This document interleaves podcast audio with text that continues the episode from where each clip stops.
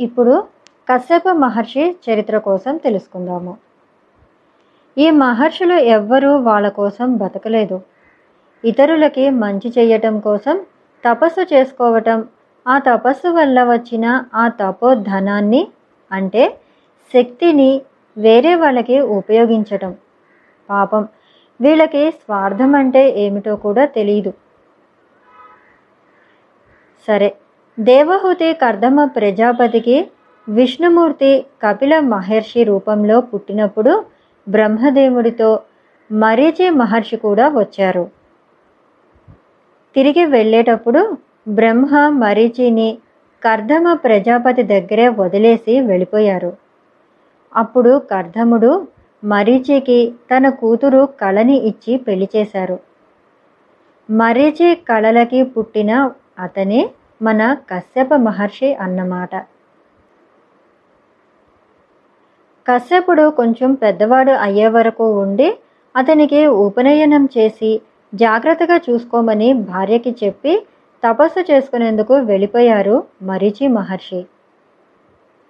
కశ్యపుడు పెద్దవాడయ్యారు. దక్ష ప్రజాపతికి పదమూడు మంది ఆడపిల్లలు ఉన్నారు. వాళ్ళ పేర్లు కూడా చెప్తాను. మనకు ఈ పేర్లు ఎప్పుడైనా ఉపయోగపడవచ్చు కదా? వారి పేర్లు అదితి దితి తనువు కాల అవాయువు సింహిక ముని కపిల క్రోధ ప్రధ క్రూర వినత కద్రువ. వీళ్ళని దక్ష ప్రజాపతి కశ్యపుడికి ఇచ్చి పెళ్ళి చేశారు. కశ్యపుడు వాళ్ళ వల్ల పిల్లల్ని పొంది వంశాన్ని వృద్ధి చేశారు. కద్రువ వినత కశ్యప మహర్షిని వెయ్యి సంవత్సరాలు పూజ చేశారు. కశ్యపుడు వాళ్ళని ఏం కావాలో అడగమన్నారు. కద్రువ వెయ్యి మంది పిల్లలు కావాలని అడిగింది. వినుత మాత్రం ఆ వెయ్యి మంది కంటే బలం ఉన్న ఇద్దరు మగపిల్లలు కావాలి అని కోరుకున్నది.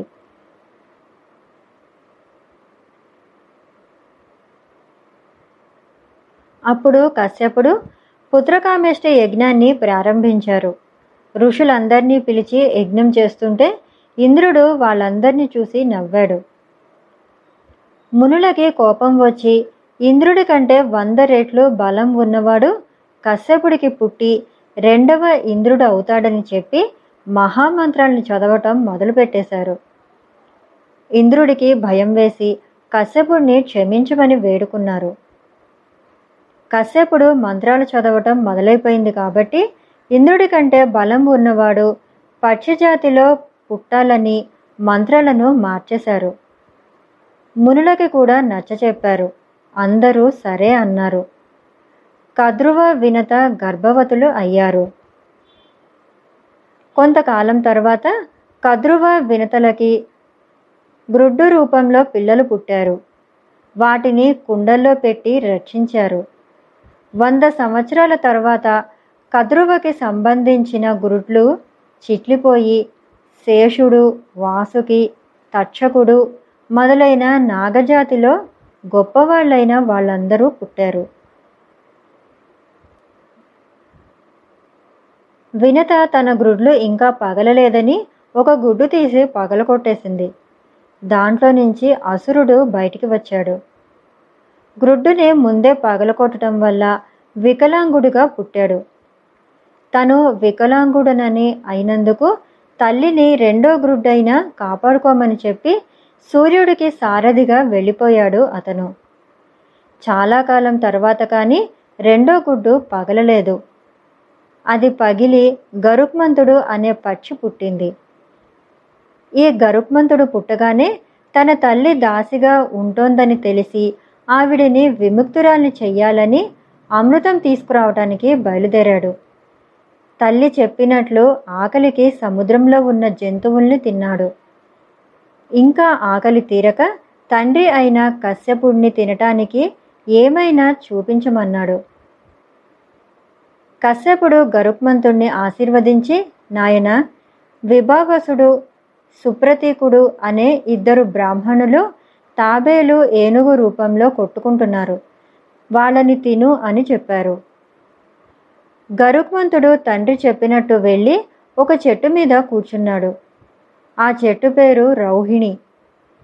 గరుక్మంతుడు కూర్చోగానే ఆ కొమ్మ విరిగిపోయింది.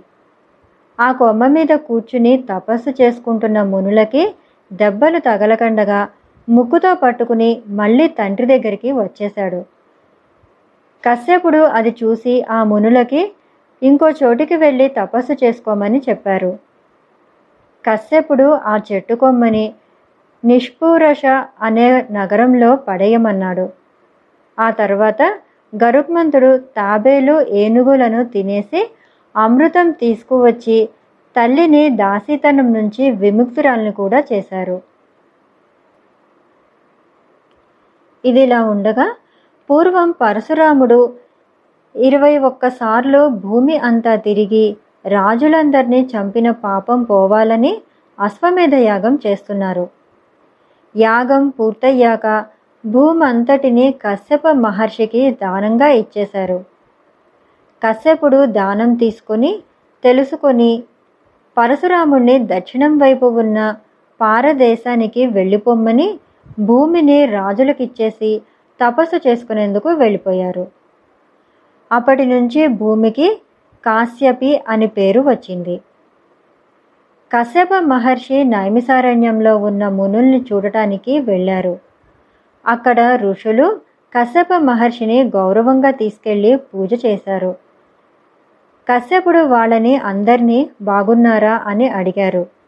మునులు స్వామి మాకు స్నానానికి కూడా నది లేదు. లోకాన్ని రక్షించేందుకు గంగా జలాన్ని భూమి మీదకి వచ్చేలా చెయ్యగల సమర్థులు మీరే అని వేడుకున్నారు. కశ్యపుడు వాళ్ళ కోరిక తీర్చడం కోసం పరమశివుని గురించి కఠోరమైన తపస్సు చేశారు. శివుడు ప్రత్యక్షమై కశ్యపుణ్ణి ఏం కావాలి అని అడిగారు. గంగానదిని భూలోకంలో ప్రవహించేలాగా చెయ్యమని అడిగారు కశ్యపుడు. శివుడు తన జడ నుంచి గంగని ఒక పాయగా విడిచిపెట్టారు. ఆ పాయని తీసుకుని కశ్యపుడు మునులకి భూలోకంలో ఇచ్చారు. వాళ్ళు చాలా సంతోషించి ఆ గంగాజలానికి కాశ్యపి అని పేరు పెట్టుకున్నారు. ఆ పాయకి కృతయుగంలో కృతవతి అని త్రేతాయుగంలో గిరికర్ణిక అని ద్వాపర యుగంలో చందన అని కలియుగంలో సౌబ్రహ్మతి అని పేర్లున్నాయన్నమాట. సౌభమతి నది చాలా పవిత్రమైనది. నది దగ్గర గొప్ప గొప్ప ఋషులు తపస్సు చేశారు. సరే కొంతమంది పేర్లు తెలుసుకుందామా? వారి పేర్లు క్రేత రైభ్య భృగు అంగిరస దత్తాత్రేయ విశ్వామిత్ర భరద్వాజ మొదలైన వారన్నమాట ఈ నదిలో వ్రాద రుద్రమహాలయ మందాకిని లాంటి కొన్ని నదులు కలుస్తున్నాయి. ఈ నది వల్ల ఎన్నో పుణ్యతీర్థాలు ఏర్పడ్డాయి. కశ్యప మహర్షి తపస్సు చేసిన ప్రదేశాన్ని ఏమంటారో తెలుసా? కాశ్యప తీర్థం అంటారు. అక్కడ కశ్యప మహర్షి పూజించిన ఈశ్వరుడి పేరు కుశేశ్వరుడు. ఆయన కట్టించిన నగరానికి కాశ్యప అని పేరు. కాశీ నగరానికి ఎంత గొప్పతనం ఉందో ఆ నగరానికి కూడా అంతే గొప్పతనం ఉంటుంది. కొంతకాలం తర్వాత భూమి మీద ధర్మం తగ్గిపోయి అధర్మం పెరిగి భూమి పాతాళానికి వెళ్ళిపోవటం మొదలైంది. అప్పుడు కశ్యపుడు తన తొడ మీద భూమిని మోపు చేసి ఎత్తి పట్టుకున్నారట. భూదేవి కశ్యపుడితో ఉత్తములైన వారు అంటే ధర్మంగా పరిపాలించగల క్షత్రియులు ఉంటే మళ్ళీ నేను సురక్షితంగా ఉంటాను అన్నారట. అసలు భూమి మీద క్షత్రియులందరినీ పరశురాముడు చంపేశారు కదా అని కశ్యపుడు భూదేవితో అన్నారు. హైహయులు పౌరవంశంలో వారు సదాసుని వంశం వారు వత్సరాజు శిబి మనవడు ఇలా కొంతమంది రాజులు ఇంకా బతికి ఉన్నారు. వాళ్ళని పిలిపించమంది భూదేవి. కశ్యపుడు వాళ్ళందరినీ పిలిచి భూమిని భాగాలుగా చేసి వాళ్ళని ధర్మంగా పరిపాలించమని చెప్పారు. కొన్నాళ్ళకి వాళ్ళ వంశాలు పెరిగి రాజులు పెరిగి భూదేవి కూడా సంతోషించింది. ఒకసారి బలిచక్రవర్తి తపస్సు చేసి బాగా బలం సంపాదించి స్వర్గలోకాన్ని ఆక్రమించేశారట. ఇంద్రుడు మొదలైన వాళ్ళంతా ఎక్కడికెక్కడికో వెళ్ళిపోయారు. అదితి తన పిల్లల స్థితి గురించి కశ్యపుడికి తెలియజేసింది. అదితికి నారాయణ మంత్రం ఉపదేశించారు కశ్యపుడు. పయోభక్షణ అనే వ్రతం చేస్తే రాక్షసుల వల్ల దేవతలకి కలిగిన బాధలన్నీ పోతాయి అని వ్రతం ఎలా చేయాలో చెప్పారు. అతిథికి నారాయణుడు ప్రత్యక్షమై నీ భర్తను పూజించు నీకు కొడుకు పుడతాడు అని చెప్పారు.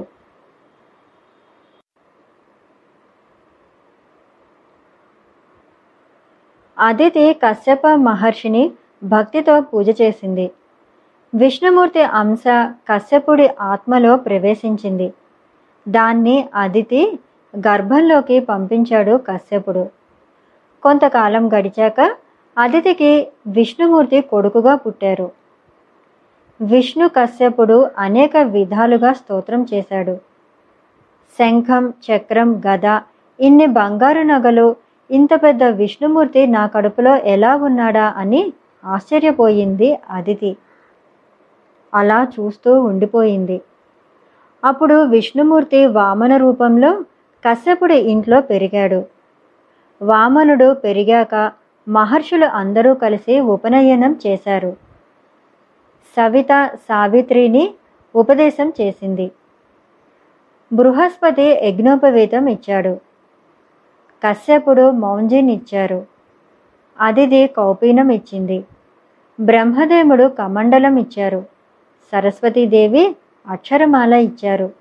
అందరూ ఎవరు ఇవ్వగలిగింది వాళ్ళు ఇచ్చి సాక్షాత్తు విష్ణుమూర్తికి ఉపనయనం చేశారు. ఆ తరువాత వామనుడు తల్లిదండ్రుల ఆజ్ఞ తీసుకుని బలిచక్రవర్తి దగ్గరికి వెళ్ళి మూడు అడుగుల దానం అడిగి బలిచక్రవర్తిని పాతాళంలోకి తొక్కేశారట. కద్రువ అనేక సంవత్సరాలు సేవ చేసి కశ్యపుడితో ఉన్నారు. భర్తతో కలిసి ఉన్న కద్రువని చూసి అదితి ఈర్ష్యతో వాళ్ళని మానవ రూపంలో పుట్టమని శపించింది. కశ్యపుడు విష్ణుమూర్తిని ప్రార్థించి ప్రతి జన్మలోనూ తనకే కొడుకుగా పుట్టాలని అడిగాడు. విష్ణుమూర్తి సరే అన్నారు. అదేవిధంగా కశ్యపుడు వసుదేవుడి రూపంలో ఉన్నప్పుడు శ్రీకృష్ణుడిగాను దశరథుడి రూపంలో ఉన్నప్పుడు శ్రీరామచంద్రుడిగాను పుట్టి కశ్యపుడి కోరిక తీర్చారు. పూర్వం సముద్రుడు కశ్యపుడికి ఆవులనిచ్చారు. అవి కూడా చాలా కాలం కశ్యపుడి దగ్గరే ఉన్నాయి. ఒకనాడు సముద్రుడు వచ్చి తన ఆవుల్ని తనకివ్వమని అడిగారు. కశ్యపుడి భార్య ఇవ్వను అని చెప్పారు. ఆ శాపం వల్లనే కశ్యపుడు వసుదేవుడిగా పుట్టి కంసుడి ఆవులకి అధిపతి అయ్యారు.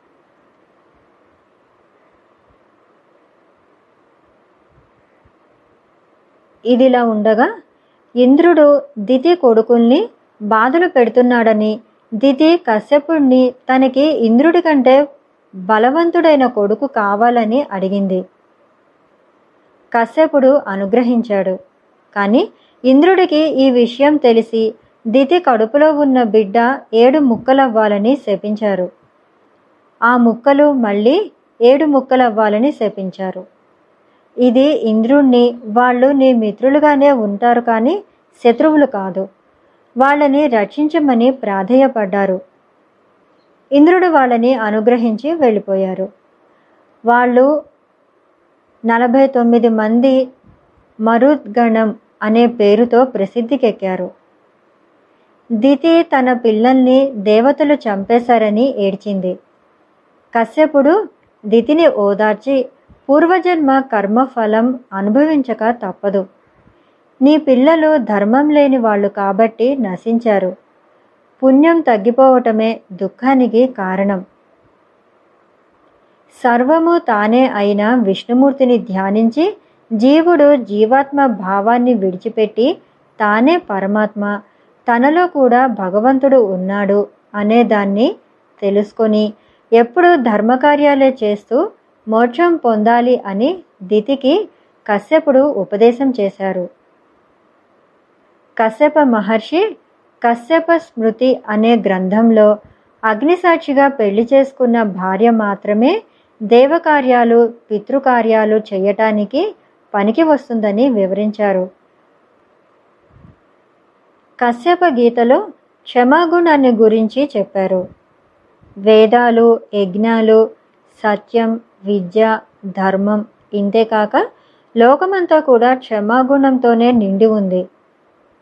తపస్సు యజ్ఞాలు అలాంటివి చేసి అలా పొందిన పుణ్యం ఎంత ఉంటుందో క్షమాగుణం వల్ల పొందే పుణ్యం కూడా అంతే ఉంటుంది. ఇదండి కశ్యప మహర్షి చరిత్ర. కశ్యప మహర్షి నాగజాతికి పక్షిజాతికి రాక్షసులకి దేవతలకి కూడా తండ్రిగా ఉండి సాక్షాత్తు విష్ణుమూర్తికి తండ్రి అయ్యి ఎంత గొప్పవాడు అయ్యారో చూసారా పరమశివుడి తల మీద ఉన్న గంగను కూడా భూమి మీదకి తెచ్చి ప్రజలకి ఎంతో మేలు చేశారు కదా? సరే తరువాత కపిల మహర్షి కోసం తెలుసుకుందాము.